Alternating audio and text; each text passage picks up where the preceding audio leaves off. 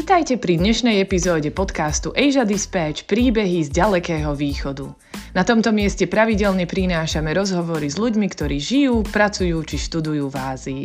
Ak sa chcete dozvedieť viac o tomto fascinujúcom regióne, dnešný podcast je práve pre vás.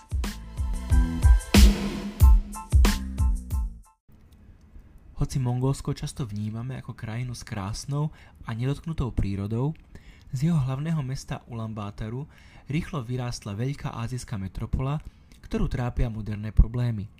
Moje meno je Martin Šebeňa a dnes sa budem rozprávať s Janou Žilkovou o tom, aké problémy trápia mongolské hlavné mesto a čím žije súčasná mongolská spoločnosť. Jana, vitaj. Veľmi pekne ďakujem, Martin. Pozdravujem všetkých poslucháčov. E, na začiatok ma vždy zaujíma, ako sa ľudia dostali do Ázie, čo ich k tomu viedlo. A ty si mala o Áziu vždy záujem, alebo si sa k tomu dostala nejakou náhodou kvôli práci, štúdiu alebo niečomu inému? Ja by som povedala, že tých dôvodov bolo viacero. Presne pred desetimi rokmi e, som sa vydala s partiou kamarátov do Aliašky, na Aliašku Uh, bol, to tak, bol to pre mňa taký troška úlet z reality. Práve som vtedy končila bakalárske štúdium. A uh, práve na Aliaške som spoznala skupinku uh, Mongolov, od, s ktorými som prežila tri mesiace a od ktorých som sa naučila, uh, aká, ako, aký, je, aký je tento svet pestrofarebný a aké rôzne kultúry tu vlastne, vlastne máme. E, ale vtedy som ešte samozrejme nevedela, že o dva roky sa, sa do Mongolska presťahujem a pobudnem tu teraz troš, troška dlhšie, ako, ako som mala v pláne. E, potom, ako som sa vrátila naspäť na Slovensko z Aliašky, e, tak som išla, tak som išla do Dánska kvôli štúdiu, kvôli magisterskému štúdiu, kde som mala vlastne spolužiakov z celého sveta. A ako povinnou súčasťou tohto, tohto štúdia e, som musela vlastne absolvovať e, prax, nejakú jedno, jedno, jedno sem, e, na jeden semester, nejakú stáž alebo nejakú, nejakú, nejaký part-time, part-time prácu. Poslala som si niekoľko prihlášok do celého sveta a, pod, a do, došli mi vlastne, pri, prišli mi tri potvrdenia z troch rôznych miest, jedno z New Yorku, druhé z Bruselu a tretie, tretie, tretie pozvanie mi prišlo vlastne z Mongolska tak som, tak som odmietla čo ďalšie dve a vybrala som sa do Mongolska, kde som tri mesiace pracovala pre jednu vládnu e, inštitúciu. A po tých troch mesiacoch e, som cítila, že je to ešte veľmi skoro vrátiť sa domov, tak som nakoniec v Mongolsku zostala ešte ďalších rok a pol, kde som, kedy som vlastne učila angličtinu a zbierala som rôzne dobrovoľnícke skúsenosti. Po tých dvoch rokoch, po necelých dvoch rokoch som sa, som sa vrátila naspäť do Európy aby som si dokončila školu a žila som v Bratislave v Nemecku a nakoniec aj v Prahe.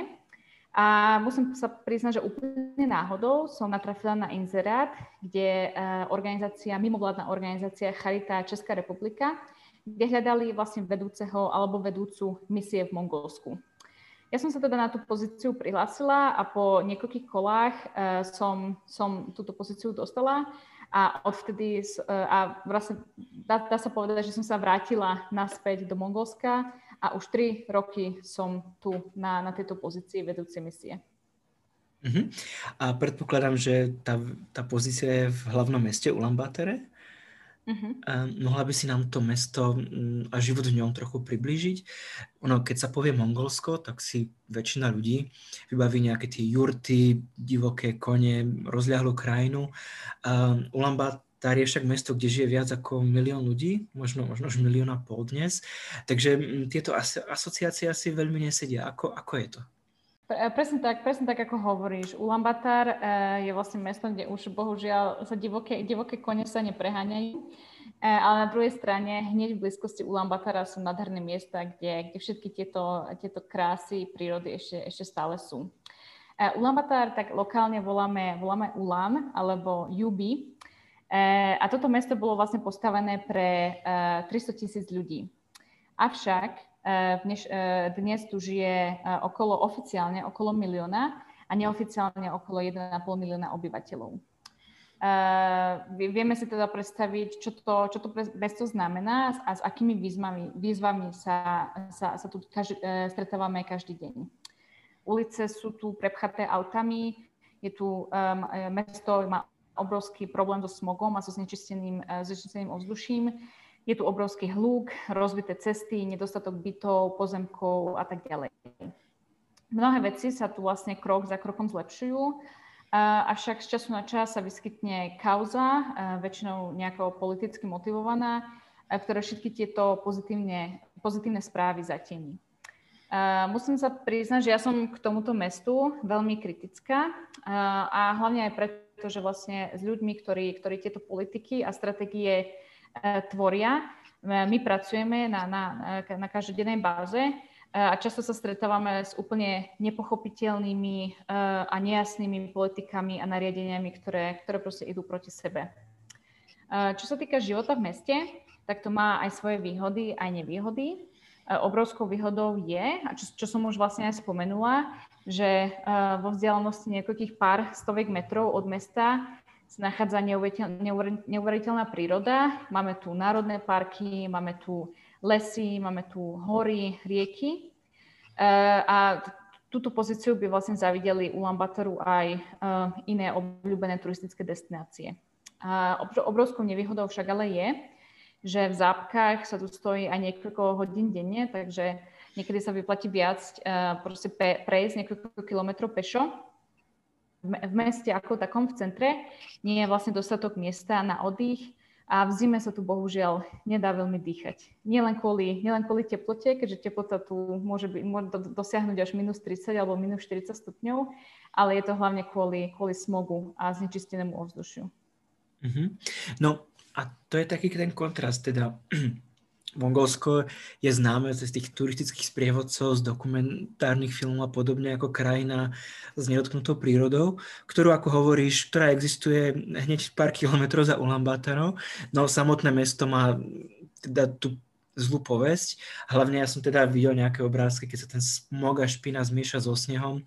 V zime to veľmi zle vyzerá z čoho teda je to uh, znečistenie? Odkiaľ pochádza? Čo ho spôsobuje? Máš úplnú pravdu, ten, ten, kontrast, ten kontrast tu je um, a je to, je to myslím, že nepochopiteľné pre, pre všetkých obyvateľov Mongolska. Uh, obyvateľe Ulaanbataru chcú z mesta uh, odísť, uh, avšak, uh, avšak väčšina vlastne pracovných ponúk a väčšina biznisu sa nachádza v meste, takže nemajú veľmi na výber. Čo sa týka dôvodu, E, alebo by som povedala dôvodov. E, v prvom rade e, takým najzávažnejším dôvodom, ktorý sa, sa tu dlhodobo nerie, nerieši, respektíve riešenia, ktoré tu navrhuje vlastne vláda a mesto, nie sú vôbec udržateľné. Je to, je to vlastne fakt, že vyše 50 obyvateľov tu žije v distriktoch a v častiach mesta, kde sa nenachádza dostatočná infraštruktúra, kde vlastne nie je tečúca voda E, kde nie sú toalety, e, kde toalety vlastne alebo latriny sú stále vonku pred domami alebo pred jurtami. E, to sú vlastne tradičné obydlia Mongolov. A, ako som už spomenula, vyše 50 obyvateľov vlastne žije v, v jurtách, v domoch, ktoré sú často postavené veľmi laicky. A čo je najhoršie je, že vlastne kúry sú tu uhlím. Napriek mhm. tomu, že vlastne že vlastne nespracované e, uhlie sa, sa zakázalo e, a to vlastne spôsobilo strašne veľa, e, to vlastne znečisťovalo strašne veľa ovzdušie. Od, od minulej zimy sa tu začalo kúriť vlastne rafinovaným uhlím, avšak hneď, hneď po prvej zime alebo po prvých dvoch zimách sa ukázalo, že to taktiež úplne nie je riešenie, pretože ľudia musí kúriť, lebo výhrenosť rafinovaného uhlia je, je nižšia, a to znamená, že vlastne ľudia musia kúriť e, možno aj niekoľkokrát viac ako, ako tým mm-hmm. nespracovaným uhlím. Takže v konečnom dôsledku uh, to znečistené ovzdušie tu je a, trvá, a je, je, drží sa tu v podstate celú zimu, čo je niekedy 6 až 8 mesiacov do roka. Uh, takisto pozícia Ulam, uh, Ulambataru nie je úplne ideálna. Ulambatar sa vlastne nachádza v údolí, je tu, aké tu nie je žiadny vietor, tak ten smog tu vlastne zostane a nejako sa nehybe, v podstate um, ako keby um, poletuje nad mestom a, a vietor ho vlastne, ke, keďže tu v podstate sú dni, kedy tu nie je absolútne žiadny vietor, tak uh, nie je možné ho ako keby odfúknuť preč. Uh, ďalším dôvodom by som možno spomenula, že priemyselné centrum sa nenachádza mimo mesta, ale nachádza sa dosť blízko vlastne centra, centra mesta a to samozrejme prispieva k celkovému znečisteniu mesta. A v neposlednom rade, ako som už spomenula, mesto je vlastne, mesto je plné aut. V zime to sú proste zápchy, kde, v ktorých sa stojí kľudne aj 4, aj 5 hodín, hlavne ráno alebo večer a, nedostat, a taktiež je tu nedostatočná infraštruktúra a to všetko vlastne, keď, keď si to všetko spočítame spolu, tak e, z toho, z toho nám vlastne vyplynie, e, že Ulaanbaatar je jedno z najznečistenejších miest na svete. A ty si spomenula, že teda už 3 roky pracuješ pre Charitu Česku, Česká republika v Mongolsku a ja teda viem, že vy sa snažíte pomôcť miestnym ľuďom a miestnym organizáciám aj v oblasti e, znečistenia životného prostredia. Mohli by si nám tieto aktivity viac priblížiť? Určite. Naša organizácia Charita Česká republika sa tu vlastne otvorila svoj office v roku 2007, takže už, už sme tu v podstate 14 rokov. Implementovali sme ešte 20 projektov v rôznych, rôznych smeroch a rôznych odvetviach ale pri životnom prostredí sme vlastne, vlastne zostali, pretože je to, veľmi, je, to, je to pre nás dôležité, ale je to veľmi dôležité aj, aj pre krajinu. Možno by som spomenula niečo, čo nevie, nevie veľa ľudí a to, že Mongolsko je zasiahnuté e, oveľa, oveľa viac ako iné krajiny, čo sa týka vlastne globálneho oteplovania. Um, a taktiež uh, všetky tie, tie zmeny v, v počasí, um, prinášajú obrovské výzvy pre, um, pre 30% ľudí, ktorí sú, tu, ktorí sú vlastne závislí od, od, od zmien počasia a ktorí uh, pracujú v, v, um, v agrikultúre uh, alebo, alebo sú pastiermi alebo obchodujú vlastne s mesom, s mliečnými, s mliečnými výrobkami, s ovčou vlnou, s kašmírom a tak ďalej. Takže pre všetkých, pre všetkých týchto ľudí je, je vlastne globálne oteplovanie obrovskou výzvou a, a, a týmto, tým, týmto sa vlastne snažíme pomôcť. V súčasnosti máme, máme však veľký projekt v odpadovom manažmente a recyklácii plastov. Um, hlavným dôvodom, prečo sme sa vlastne vybrali týmto smerom, je fakt, že v porovnaní s ostatnými azijskými krajinami produkujú obyvateľia Mongolska oveľa viac odpadu hlavne takého, s ktorým sa proste nič potom nedá robiť, ktorý sa väčšinou len vyhodí na skládky eh, mm, a ktorý, ktorý vlastne znečistuje životné prostredie. Od roku 2019, eh, kedy vlastne Čína zakázala import plastov, tak sa z Mongolska vlastne stalo skladisko, eh, hlavne, hlavne plastov, ale samozrejme aj iných typov, iných typov odpadu. E, a to je, to je vlastne obrovská výzva pre, pre túto krajinu, ktorá nemá v súčasnosti infraštruktúru na to, aby napríklad mohla implementovať nejaké politiky, stratégie ako napríklad naše, európske, na, naše EU krajiny. V našich projektoch vlastne my, my spolupracujeme celou škálou partnerov a stakeholderov, pracujeme s ministerstvami, pracujeme s mestom, pracujeme vlastne s firmami, ktoré pôsobia v tomto sektore rôznymi asociáciami a, a takisto aj s komunitnými a lokálnymi organizáciami. O čo sa vlastne snažíme najviac, je pomôcť, pomôcť najzraniteľnejším skupinám. Pomáhať a pracovať vlastne tam, kde, kde je nás treba. Pretože na tie, fakt, že na tie najzraniteľnejšie skupiny sa tu, sa tu myslí najmenej. Naša práca je však na rôznych úrovniach. Častokrát pracujeme aj na tvorbe nových zákonov a politík eh, spolu s ministerstvami a vládou pracujeme s komunitami a malými organizáciami a takisto aj s privátnym sektorom, ktorý je vlastne neoddeliteľnou súčasťou hľadania nejakých riešení. Takže našim hlavným cieľom je vlastne, záleží nám na tom, aby neskončila na skladke, ale aby sa s ním po prípade niečo, niečo spravilo ďalej, alebo aby, aby fakt, že ten, ten sektor tu bol na takej úrovni, že dopad na životné prostredie by bol čo, čo najmenší. A to je náš e, projekt, ktorý vlastne máme v súčasnosti, e, ale do budúcnosti by sme, by sme chceli mať viac holistický um, prístup k problematike klimatických zmien a globálnemu oteplovaniu e, a spolu, a spolu s, s, so stakeholdami a s partnermi, ktorí som už spomínala, sa dopracovať k nejakým udržateľným riešeniam, ktoré by mali samozrejme zmysel pre Mongolsko. Mňa, mňa zaujíma tá časť, keď si hovorila, že že, tie, že Čína zakázala import plastov a teda všetky končia v Mongolsku. To znamená, že aj plasty z iných krajín sa vyvážajú do Mongolska a Mongoli s tým musia niečo robiť, alebo ako to je? Dovážajú, dovážajú sa nejaké z plasty, hlavne, hlavne z Ruska. Uh, nejako oficiálne, ne, ne, pravdu povedať, snažila som sa nájsť nejak viac informácií, pretože viem, že uh, naše, naše vlastne firmy, s ktorými pracujeme, nám spomínali, že oni dostávajú plasty aj z iných krajín E, avšak nechceli ísť veľmi do detajlov, asi sa, asi sa báli, aby nepovedali príliš, príliš veľa. E, takže nemám um, v súčasnosti žiadne oficiálne štatistiky ani dáta, ale nejaký ten plast z, z, tretich, z iných krajín sa to určite dostáva. Ja viem, že druhým pilierom vašich aktivít v Mongolsku je práca s mládežou a jej podpora vo viacerých oblastiach. Tak na úvod možno taká všeobecnejšia otázka, že aká je mládež v Mongolsku? Dajú sa nejak popísať ich e, nálady? Majú nejaký pozitívny outlook do budúcnosti alebo vidia alebo sa nejaký negatívnejší? Vedela by si to nejak e, priblížiť? Mm-hmm.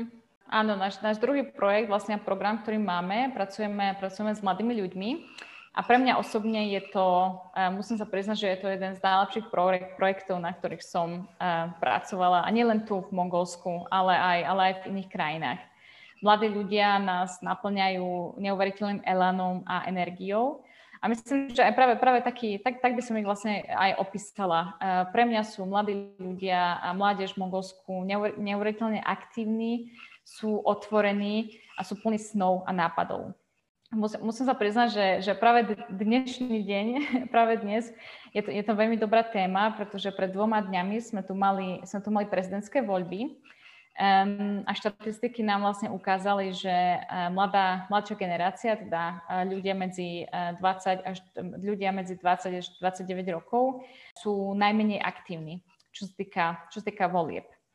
A pre nás to bol, pre nás to bol taký troška šok, musím, musím sa priznať, že aj pre mňa osobne, pretože e, fakt sme sa snažili o to, aby sme e, čo najviac motivovali mladých ľudí, aby, aby išli voliť. A napriek tomu, že možno v porovnaní s inými demokratickými krajinami ten počet mladých ľudí, ktorí išli voliť, je celkom vysoký, bol tam okolo 40 Tak keď si to porovnáme vlastne so, so staršími generáciami, tak stále um, napríklad ľudia nad 60 rokov, tam bolo vyše 70 ktorý, ľudí, ktorých išli voliť. Takže uh, vyvoláva to, to otázky a my sa budeme snažiť na nich, na nich odpovedať a hlavne mimo mesta používajú sa všetko lokálne, lokálne produkty um, a, sú, a, tie, a tieto produkty sa vyvážajú do viacerých azijských krajín a viem, viem teraz, že niektoré firmy sa vlastne snažia vyvážať tieto produkty aj do Európskej únie.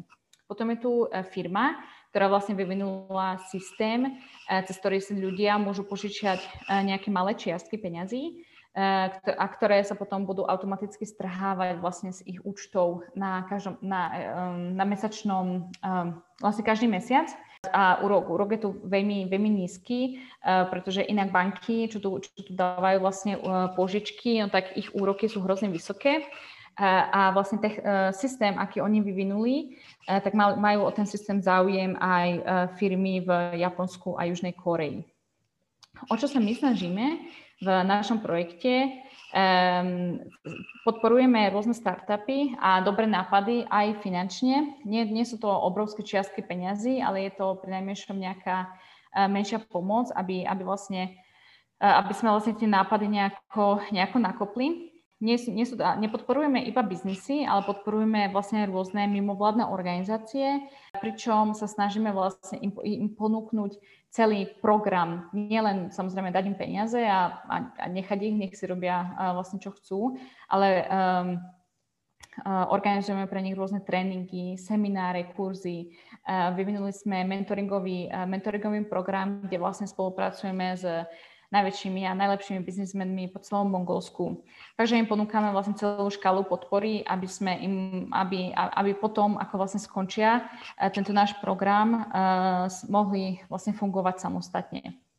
Naše, príbe- naše, naše projekty naše aktivity v prvom rade ľudia a organizácie, hlavne tie malé, a malé lokálne a komunitné, sú vlastne pre nás, pre nás úplne najdôležitejšie tak aj keď um, naše, naše projekty boli samozrejme napísané pred, pred nejakým časom, ale korona vlastne dosť, veľ, dosť veľa toho zmenila, tak my sa vlastne snažíme aj všetky tieto naše aktivity určitom, určitým spôsobom meniť a fakt, že sa prispôsobiť potrebám našich, našich cieľových skupín.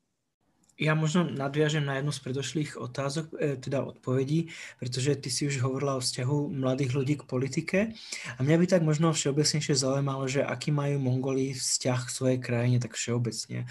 Možno je tam nejaký tradičný pohľad, tým, že je to krajina nomádov pôvodne, ale, ale tak ako, ako, ako vnímajú tú svoju krajinu? Sú na ňu hrdí, chodia voliť, zaujímajú sa veci politické, a diskutujú sa politické témy, keď sa ľudia stretnú?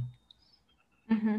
Z môjho pohľadu majú Mongoli eh, veľmi pozitívny vzťah k svojej krajine, sú na ňu veľmi hrdí niekedy až, niekedy až príliš hrdý, ale je to, je to, je, je, je to veľmi pozitívne a, a, a je, to, je to veľmi milé sa na to pozerať, ako napríklad mladí ľudia potom ako doštudujú alebo potom ako získajú nejaké pracovné skúsenosti zo zahraničia, tak drvivá väčšina mladých ľudí sa vráti alebo sa chce vrátiť naspäť do Mongolska, aby vlastne podporilo, podporilo svoju krajinu, podporilo svoj, svoj štát.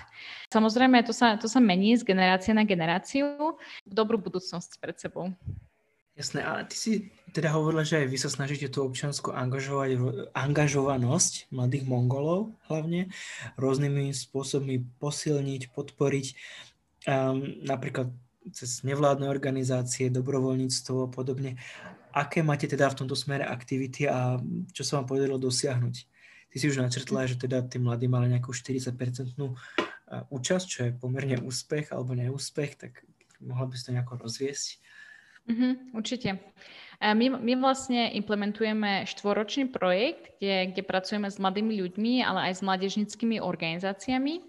Tento, tento projekt vlastne financuje Európska únia a tých aktivít, ktoré, ktoré tu máme, ktoré, ktoré sme už implementovali, implementovali alebo ktoré ešte máme, budeme implementovať v budúcnosti, je fakt strašne veľa.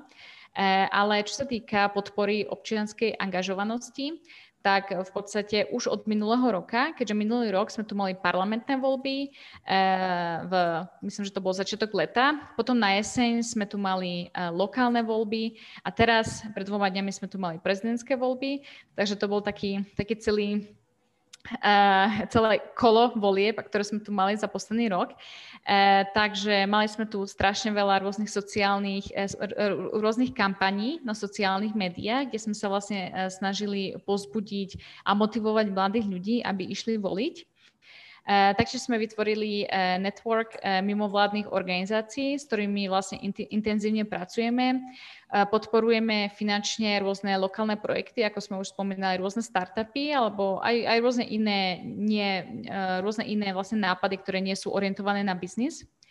Um, máme, máme, založili sme vlastne mentoring program, pripravujeme rôzne návrhy pre vládu, v, súčas, v súčasnosti sa zameriavame, e, alebo um, skupinka vlastne expertov, ktorú sme založili, tak pripravuje návrh e, pre, pre vládu, ktoré by sme chceli predstaviť koncom tohto roka, kde vlastne chceme, aby pod, podmienky pre mladých ľudí, aby sa zamestnali, boli, boli vlastne oveľa, oveľa lepšie pretože nezamestnanosť mladých, nezamestnanosť mladých ľudí je tu, je tu obrovský problém a to uh, takisto ako v meste, tak aj, tak aj na vidieku. Na vidieku je to ešte oveľa, oveľa horšie, pretože uh, tých pracovných ponúk je tam vlastne oveľa menej ako v meste. Pracujú v tejto, v tejto problematike už, už dlhé, fakt, dlhé desaťročia. ročia E, takže pevne veríme, že nejaké návrhy, ktoré, ktoré pripravujeme, tak vláda potom aj schváli a následne sa budú implementovať. Máme, máme v pláne aj študijné pobyty do Európskej únie. E, máme naplánované dva, e, avšak samozrejme musíme počkať na to, že ako sa situácia vyvinie, pretože v súčasnosti sa veľmi nemôže cestovať z Mongolska do Mongolska. A taktiež, hlavne aj kvôli covidu, sa mnohé naše aktivity um, museli pretransformovať, takže namiesto vlastne osobných stretnutí máme, máme fakt strašne veľa online aktivít. Um, podporujeme, ako som už spomínala, startupy, malé projekty, uh, uh, rôzne, rôzne diskusie o politických témach, aj nepolitických témach. A o čo sa snažíme najviac je vlastne počúvať mladých ľudí, uh, počúvať ich a prispôsobiť naše aktivity uh, im, im potrebám. Tak, aby vlastne tie, tie peniaze, ktoré, ktoré do toho dávame, aby, aby nevyšli fakt, že um, na zmar, ale aby, aby išli vlastne tým, tým skupinám a mladým ľuďom, ktorí ich najviac potrebujú. Uh-huh. A ty si načrtla tu ten, ten problém s cestovaním a mňa by zaujímalo, ako sa prejavila tá pandémia COVID-19 v Mongolsku. Či, či tam boli nejaké špecifika v tej krajine a ako sa to prejavilo napríklad aj na aktivitách teba a, a Charity Českej republiky. Uh-huh. Čo sa týka korony, tak vlastne Mongolsko zatvorilo hranice a, a implementovalo hrozne veľa zákazov a reštrikcií v podstate hneď potom, ako, ako sa ukázalo, že ako, ako hneď po prvých prípadoch v Číne, e, takže to bolo vlastne už začiatkom minulého roka. Um, samozrejme je tu neuveriteľný tlak na, na zdravotníctvo, na turizmus, ktorý tu v podstate um, v súčasnosti veľmi nefunguje, na ťažovný priemysel, ktorý, uh, ktorý je najdôležitejší pre, pre ekonomiku, ekonomiku krajiny. Um, ja si myslím, že ekonomické dôsledky tohto zatiaľ roku, roku a pol, ale ešte nevieme, ako dlho to bude trvať, budú, budú obrovské. A Mongolsko ako krajina, ale takisto aj rôzne sektory, ktoré v podstate, niektoré tu fakt, že zanikli, napríklad ako turizmus, eh, sa budú z tejto, z tejto situácie spamätávať ešte veľmi, veľmi dlho. My vlastne ako, eh, ako sa zatvorili hranice, tak dlho sme tu nemali žiadny, žiadny prípad. Um, musím povedať, že ľudia boli fakt, um, dodržiavali všetky, všetky pravidlá, všetci sme tu chodili v maskách, aj keď ľudia, ľudia ešte eh, po celom svete ešte nevedeli, že čo vlastne korona je. Avšak v posledných dňoch uh, a posledných týždňoch um, počet prípadov je, je vysoký, takže očakávame, že, že to bude uh, vlastne ďalší, ďalší lockdown, ktorý sme už mali, myslím, že dokopy 4. Takže uh, to, je, to je taký náš dlhodobý plán. Uh, my veľmi dúfame, lebo expertov, ktorých sme, uh, s ktorými vlastne spolupracujeme, sú, uh, sú, sú perfektní. Je to, je to zaujímavé taktiež porovnať uh, s tým, že vyše 99% obyvateľov, uh, ktorí, ktorí môže dostať vakcínu, tak ju aj dostalo, čo je v porovnaní s ostatnými krajinami hrozne vysoké číslo. E, myslím, že teraz e, s druhou, druhou dávkou sme niekde okolo 60 e, ale aj napriek tomu ľudia, ktorí vlastne majú obidve, obidve dávky vakcíny, tak tú koronu dostanú a častokrát sa dostanú aj do, aj do nemocníc. A preto, preto si myslím, že vlastne o chvíľu tu budeme mať ďalší lockdown, inak, inak ten počet prípadov vlastne, vlastne nepôjde dole. A to je samozrejme obrovský tlak na zdravotníctvo, ako som už spomenula, pretože zdravotníctvo uh, tu už dlho, dlhodobo, tak ako veľmi, veľmi podobne ako v iných v ostatných krajinách, uh, je, je pod obrovským tlakom kvôli, kvôli korone. Uh, čo sa týka našej práce, ja si myslím, že uh, sme to zvládli celkom dobre pretože veľa našich aktivít sme vlastne presunuli online, alebo dokázali, dokázali, sme, dokázali sme zorganizovať veľa vecí online. Vyšlo, vyšlo, na to, vyšlo nás to aj oveľa menej, takže vlastne kvôli tomu, že sme ušetrili, ušetrili nejaké peniažky, um, keď sme napríklad neplatili za, za, um, za, za jedlo alebo um, za hotel a tak ďalej, tak, tak sme vďaka tomu vlastne mohli a ešte budeme môcť organizovať viac aktivít, viac, viac zamerať vlastne na to, čo tie naše cieľové skupiny potrebujú. Avšak musím povedať, že tým, že veľa vecí je online, a tak uh, veľa, veľa ľudí je, je z toho unavených a chcú sa stretovať osobne, aj napriek tomu, že je to ešte obrovský risk. Ale občas sa nám podarí stretnúť sa osobne aj s našimi partnermi alebo aj s našimi cieľovými skupinami, čo je, čo je samozrejme, uh, čo samozrejme každého poteší. Takže čo sa týka práce, je, je to fajn. Uh, samozrejme veľa, uh, veľa, veľa peňažkov z, z, rozvojovej, z rozvojovej podpory sa teraz um, sa presunulo do, na, na, na aktivity alebo na rôzne programy, ktoré, ktoré súvisia s koronou. V, v tých prvých, prvých mesiacoch to bolo samozrejme do zdravotníctva, ale teraz sa veľa zdrojov vlastne pre, pre, presúva do, do podpory biznisov, do toho, aby aby fakt sa nám podarilo vlastne dostať sa z tejto situácie a aby, nik, aby sme nikoho nenechali v tom, v tom same, samých. Čo sa týka mňa osobne, Uh, tak samozrejme už skoro dva roky som, som nemohla vlastne vycestovať domov, čo je, čo je, čo je čo samozrejme nie je nič, nič príjemné, ale na druhej strane tým, že keď sa zač- vlastne začala korona, tak som bola doma vlastne s, malou, s malou cerkou, ktorá mala vtedy len 3 mesiace tak celú túto situáciu ja osobne vnímam pozitívne, pretože ja som s ňou vlastne mohla zostať doma a popri tom pracovať. Takže sme si vlastne užili, užili viac času spolu a nič som, nič som nestratila, keďže sme sa aj tak nemohli s nikým, s nikým stretávať osobne. Ale ako som už spomínala, tých, tých, tie stretnutia, osobné stretnutia veľmi, veľmi chýbajú, takže ja veľmi pevne dúfam, že uh, E, možno na konci leta alebo, alebo v jeseni sa, sa vrátime na 100% do, do e, čias pred covidom, kedy sa budeme môcť aj, aj vidieť vlastne s ľuďmi, s ktorým pomáhame, ktorých podporujeme,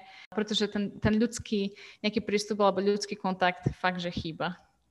E, Jana, ja ti veľmi pekne ďakujem za rozhovor za veľmi zaujímavý popis súčasnej mongolskej spoločnosti a vašich e, aktivít. Ja vám budem držať palce do budúcnosti, nech e, robíte ďalšie skvelé veci v oblasti životného prostredia a podpory mladých a taktiež budem dúfať, že sa ti podarí čoskoro dostať na Slovensko.